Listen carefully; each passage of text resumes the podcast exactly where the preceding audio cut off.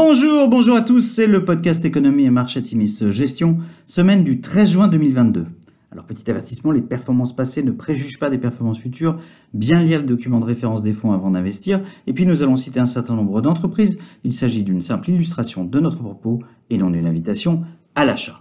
Alors cette semaine nous avons titré L'inflation pique encore. C'est une nouvelle douche froide cette semaine pour les marchés globaux. Après un début de semaine sans grande direction, la BCE a confirmé jeudi prévoir une hausse de ses taux directeurs d'un quart de point en juillet, la première en 11 ans, et sa présidente, Christine Lagarde, a annoncé une hausse de plus grande ampleur après l'été, si le rythme de l'inflation reste à un niveau trop élevé.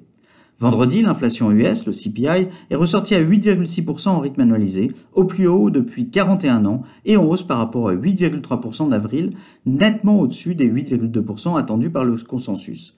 La hausse des prix de l'énergie et de l'alimentation auront été les principaux contributeurs de cette nouvelle envolée des prix à la consommation.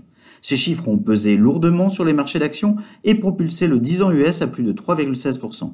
Le cours du baril de pétrole continue sa progression, le WTI progresse de 1,4% à plus de 120 dollars le baril. Sur la semaine, semaine difficile, le CAC 40 perd 4,6%, le SP500 baisse de 5,1% et le Nasdaq chute à nouveau lourdement de 5,9%.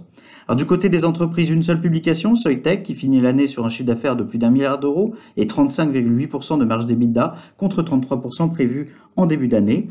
Pour 2023, la guidance d'une croissance de 20% du chiffre d'affaires est confirmée. Nous avons assisté aussi à plusieurs journées investisseurs rassurantes, voire positives pour l'avenir, comme celle de Pernod Ricard, AMD ou CrowdStrike.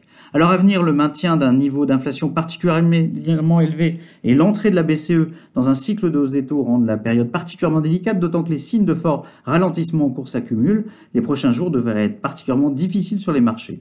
La semaine prochaine sera riche en statistiques US, avec notamment des prix à la production, les ventes de détail, des statistiques de logement et la production industrielle.